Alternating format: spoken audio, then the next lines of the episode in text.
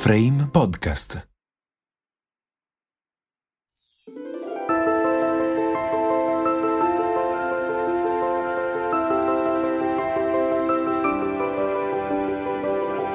Quando si vive gran parte della propria vita in un luogo quasi magico, si finisce per far parte di quell'incanto. Sono Giovanni, il custode senza tempo del palazzo di Brera. È una vita, o forse più, che mi prendo cura di queste stanze e ne conosco tutti gli angoli più segreti. Con questi podcast aprirò per voi le porte del palazzo più incantevole che c'è per far parlare Brera, le sue opere, le sue architetture, i personaggi che l'hanno voluta e vissuta e raccontare le avventure da film che l'hanno vista protagonista, con un pizzico di fantasia.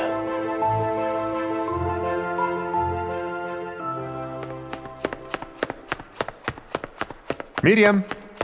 Miri! Scusi, ha visto una bambina? Sempre così. Mai che si possa stare.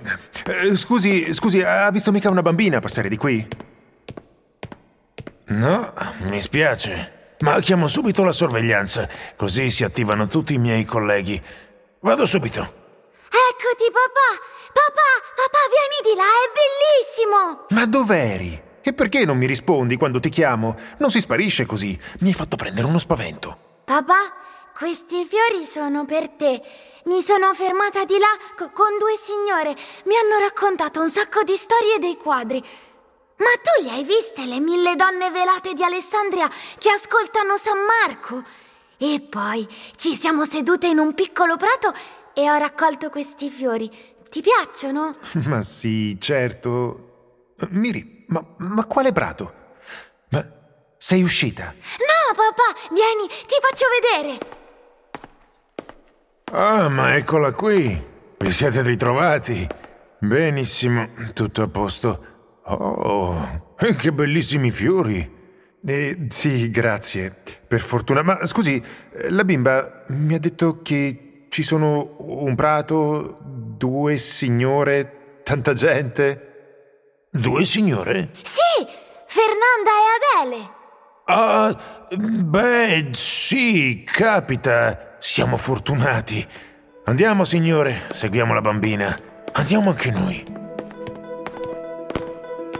Ecco papà, è qui che ti ho preso i fiori. Ma io ci sono passato poco fa da questa sala, dico, questo gentile da Fabriano, l'ho visto poco fa, intendo, questo prima non c'era. Il prato?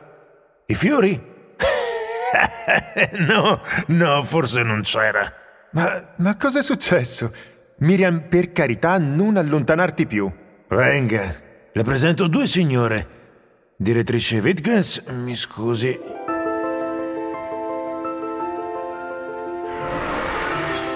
Dimmi Giovanni, buonasera a voi. Le vorrei presentare questo signore che ha portato la sua bimba in pinacoteca. Gentile signore, ha di fronte a sé la dottoressa Fernanda Wittgens, la nostra immensa direttrice, storica assistente del direttore Ettore Modigliani. Che grand'uomo. La prima donna alla direzione della Pinacoteca di Brera, una donna energica e volitiva che si è data anima e corpo all'arte, allo studio e alla cura di questa bellezza che vede, senza mai tirarsi indietro, eh, mai, nemmeno nei tempi bui della guerra. Giovanni, dai, sai che complimenti non mi piacciono. Benvenuto. Eh, Marco, Marco Cappelli. Cappelli? Ma una mia carissima amica si chiama Cappelli, Adele Cappelli. Aspetti, e- era qui poco fa. Adele? Eh, dopo la cerco. Ma la sua bambina? Eccola là, eh, mi ha portato questi fiori. Li ha raccolti qui. Oddio, spero non fosse vietato. I bambini capiscono sempre cosa è giusto fare. Che cara bambina. Abbiamo parlato a lungo e guardato insieme i dipinti. Le ha raccontato il gioco che abbiamo fatto? Vede? I fiori sono spesso un elemento importante nei quadri e non mancano quasi mai. Così li abbiamo messi qui davanti all'opera. Ci è voluto parecchio per convincere tutti che era una buona idea. È stupendo. Sembra che tutto respiri, anche i dipinti. Così eleganti, fresca, un'idea magnifica e se devo dire, beh, più che un'idea, una magia. Sì, è una magia. le cose che diventano vere e, e il profumo. Vieni papà, andiamo a vedere le altre sale. Andate pure, vi raggiungiamo subito. I bambini hanno bisogno di girare da soli al museo, di sentirsi come fossero a casa loro. Solo così saranno pronti a prendersene cura.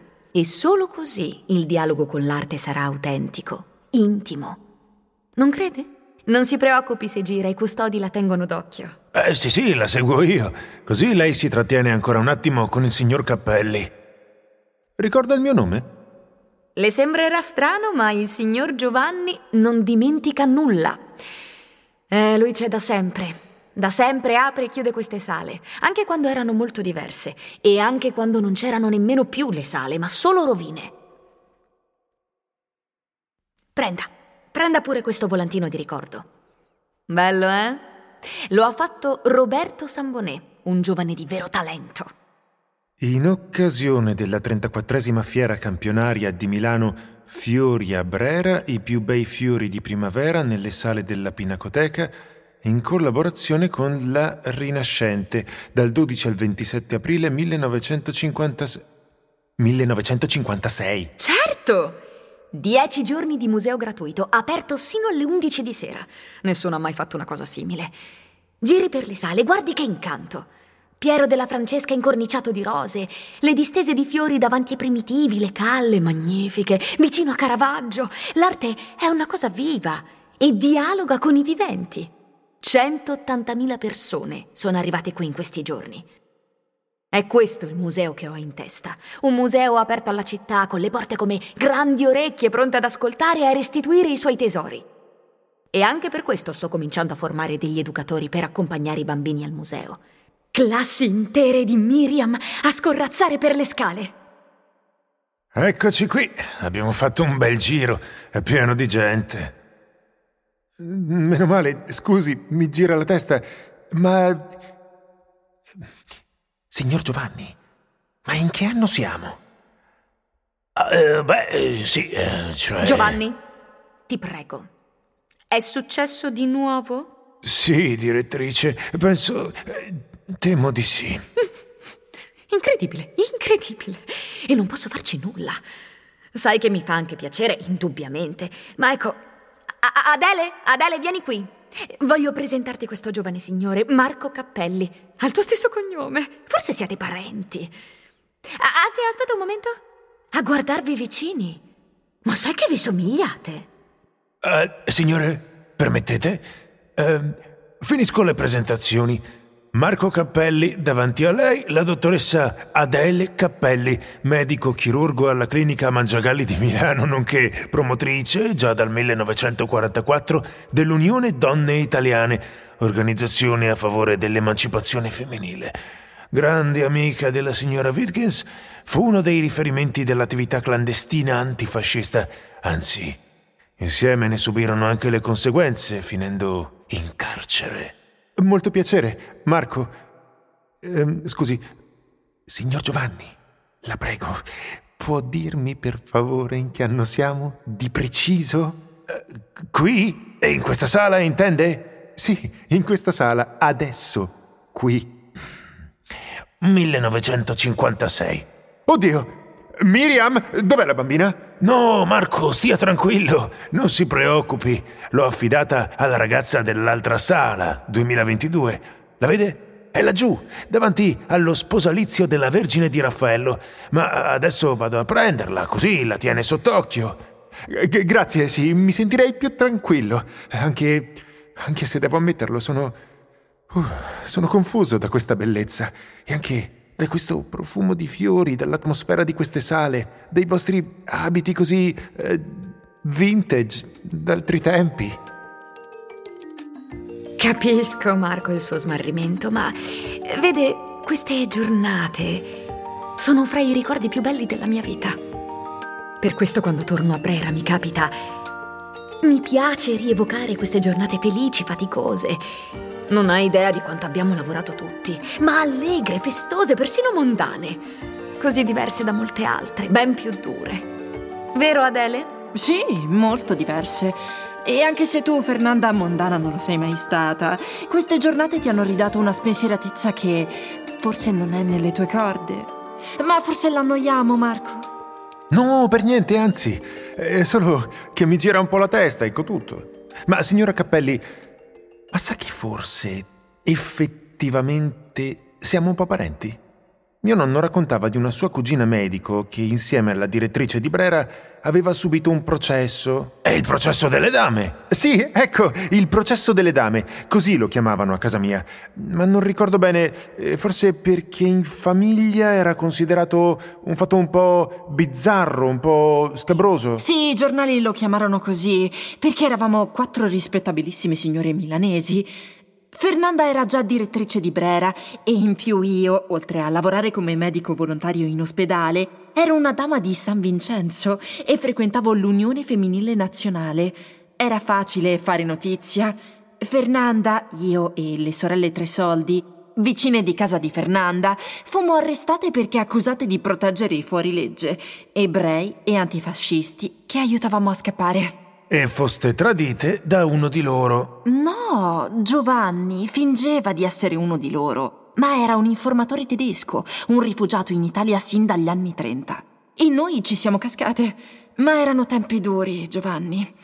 In tanti cercavano di salvare la pelle come potevano. E se penso che il comando tedesco era qui a due passi da Brera, all'albergo Regina, vicino alla scala, mentre noi facevamo documenti falsi per tanti e ne nascondevamo altrettanti. E come vi hanno prese? Prima fummo arrestate e condotte al carcere di Como, a San Donnino. Sentivamo le urla delle donne e degli uomini torturati. E poi trasferite a San Vittore, dove per molti aspetti andò decisamente meglio. Fummo comunque condannate a quattro anni, anche se Fernanda tenne per lungo tempo nascosto alla madre che si trovava in carcere. Sì, le scrivevo che mi trovavo a Venezia a studiare i mosaici. Invece ero in carcere con le mie compagne. Ma in quella tensione sentivo una forza d'animo incredibile. Prima di tutto eravamo insieme e questa rete femminile di resistenza dava grande coraggio. E poi pagavo per qualcosa che per me era giusto aver fatto. Riuscivo persino a studiare e oggi non mi sembra vero di essere riuscita a metter mano proprio in quei giorni al mio libro su Vincenzo Foppa. La prima monografia su Vincenzo Foppa. Sì, ma intendevo dire che per me il carcere è stato un momento di formazione umana ed etica altissimo. Eh, scusi, in che senso, signora Wittgens? Nel senso che durante i sette mesi a San Vittore, poi mi hanno rilasciato per motivi di salute perché si andava verso la liberazione, ho visto con chiarezza il significato della mia vita, l'importanza di testimoniare i miei valori. In un certo senso il mio impegno contro le barbarie faceva parte di quella che ero, del ruolo che avevo. Ero direttrice di Brera dall'agosto 1940. In piena guerra? Fernanda a Milano e Palma Bucarelle a Roma, alla Galleria d'Arte Moderna, sono state le prime donne a dirigere un museo in Italia. Entrambe furono decisive nel salvare tanti capolavori. Certo. Nei momenti più difficili lo spazio per le donne si crea magicamente. È facile mettere sulle spalle femminili il lavoro sporco, quello che va fatto senza paura di affaticarsi, senza pensare al prestigio. Allora sì, lì lo spirito di servizio femminile viene riconosciuto. Ma io ero fiera di quel ruolo. Avevo tanti anni di esperienza al fianco di Modigliani. Eh, l'altro nostro grande direttore della Pinacoteca. E mi sembrava di poter proseguire il suo lavoro interrotto dalla miopia fascista. Non ho avuto tempo di festeggiare, però. Appena nominata, dovetti provvedere da subito a mettere in riparo le opere di Brera. Insieme alla Maria Schellenbrid tutti i manoscritti e i libri preziosi della biblioteca braidense, di cui si occupava. Ha presente cosa significa una organizzazione di questo tipo? Imballare, nascondere, catalogare, dipinti di 5 metri, migliaia e migliaia di volumi, assicurarsi che ogni destinazione segreta fosse adatta e sicura. Fu un'impresa. Mettemmo a riparo le opere in tutta Italia e nel cavò della Cassa di risparmio, qui in Via Verdi. Ma quando sono arrivate le bombe del 42 e poi nell'agosto 43, Brera era... era semplicemente distrutta. Guardate le foto, guardatele bene. Non c'era più niente. Un ammasso di rovine, come la scala, come le case di migliaia di persone. Per me è stato naturale comportarmi secondo coscienza. Ho un cuore che pensa così, una testa che ragiona così. Il carcere mi ha chiarito che quando crolla una civiltà e l'uomo diventa una belva, a chi spetta il compito di difendere gli ideali della civiltà, di continuare ad affermare che l'umanità deve vivere in fratellanza? A noi. Noi che lo sappiamo. Sarebbe troppo comodo essere intellettuali in tempi pacifici e diventare codardi o neutri quando c'è un pericolo. È per questo che non abbiamo voluto chiedere la grazia a Mussolini, come invece volevano le nostre famiglie e gli avvocati. Avrebbe significato riconoscere la sua autorità sulle nostre coscienze. Non potevamo farlo. Non avevo voluto collaborare al popolo d'Italia nemmeno a vent'anni quando me lo aveva chiesto una donna intelligente come Margherita Sarfatti. Mi venne spontaneo rifiutare, anche se non avevo ancora visto nulla di ciò che sarebbe successo. Per me l'etica, la mia etica, è sempre stata più importante di tutto. E mi è andata bene, meglio che a tante altre e altri oppositori morti ammazzati. Ma pensa se avessero trovato tutto il materiale che nascondevi in casa. Ah, eccola qui la pargoletta, che bella! Abbiamo parlato a lungo prima. Allora, ti è piaciuto stare in queste sale e vedere questi dipinti? Sì, molto. Ma adesso sono stanca. Voglio un gelato. Però ho portato altri fiori. Ecco, signora, questi sono per te. Oh, ma che cara. È un pensiero davvero gentile, Miriam. Miri, vieni qui. Sentiamo cosa ci raccontano ancora la signora Fernanda e la signora Adele. Che il museo è un posto per i bambini. Già, se non serve alle nuove generazioni, non serve proprio a nessuno. Sono colpito dalla vostra storia. E vedervi qui adesso, così eh, compite, eleganti e sorridenti, ma, ma lei come ha fatto ad avere una vita sua, degli affetti? Ha avuto dei figli? No, non mi sono sposata, non ho avuto figli. Qualche amore, sì, come tutti. Ma non mi sono fatta queste domande per tanto tempo. Quando sei giovane lasci spazio alla vita, alle sue incognite. Studiavo, mi confrontavo con i miei maestri, imparavo ad apprezzare l'arte contemporanea proprio da Margherita Sarfatti, davo ripetizioni a sua figlia, pensa il caso. Scrivevo, lavoravo, insegnavo e poi sono entrata qui e le mie forze le ho spese a servizio di Brera. E non solo di Brera. Hai reso possibile la ricostruzione del Pol di Pezzoli, l'apertura dell'Accademia Carrara e poi il restauro del Cenacolo. E hai portato qui da Roma la grande mostra di Picasso e poi quella su Caravaggio di Longhi, che ha fatto la storia. E per la Pietà Rondanini di Michelangelo? Quanto hai lavorato per sottrarla ai privati e offrirla a Milano? E in tutto questo non hai mai smesso di studiare e confrontarti con i più grandi tra gli storici dell'arte italiani. Roberto Longhi, Carlo Ludovico Raglianti, Lionello Venturi. Ma sì, Adele, certo. Un museo è vivente perché racconta quello che scopriamo, che impariamo, le idee che la ricerca ci apre. Un museo si trasforma. Senza ricerca non c'è crescita, sviluppo, non c'è, non c'è futuro. Un museo immobile è già morto. Però per me tutto questo faceva parte dei miei doveri. Ho capito a un certo punto che il mio mestiere aveva preso il sopravvento, ma no. Che tutto questo era la mia vita e che per una famiglia e dei figli, beh, non c'era spazio né tempo. Nel mio mondo non c'era, non in quegli anni. La mia femminilità veniva come velata, come spesa nella cura, quasi mascherata. Però ho potuto vivere pienamente un fermento straordinario Dopo la guerra, cultura e arte erano il vivaio del futuro. L'eccellenza italiana un tesoro vivo, qualcosa su cui potevamo rifondare un senso di appartenenza e ricucirne le ferite di un popolo diviso e provato dalla guerra, che però aveva una grandissima voglia di vivere e di ricominciare. Eri venuta anche tu, Adele, a Città del Messico nel 47 e a New York nel 54 con André Marrot per il convegno internazionale dei grandi musei. In quel viaggio io rappresentavo l'Italia.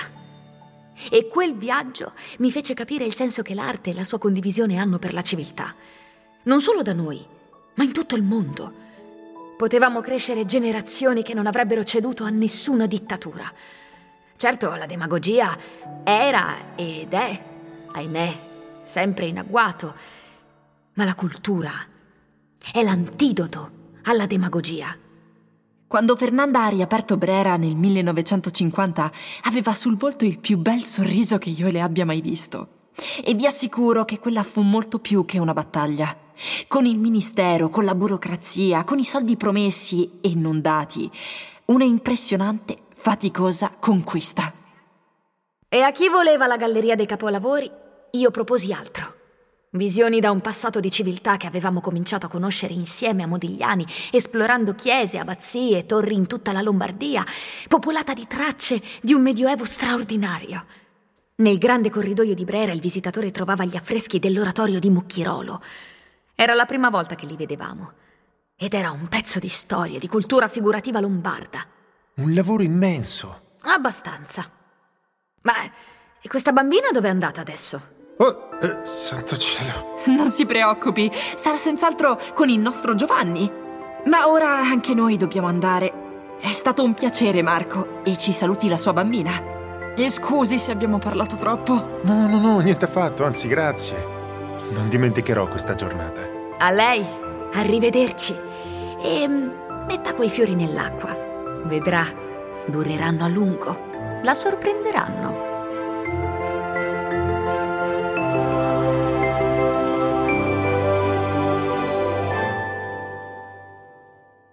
Serie podcast realizzata da Frame Festival della Comunicazione con la collaborazione della Pinacoteca di Brera per Intesa San Paolo. Da un'idea di Danco Singer e James Bradburn. Testi di Rossana Di Fazio e Silvia Di Pietro. Consulenza, selezione e ricerca dei materiali di Giusy Di Gangi.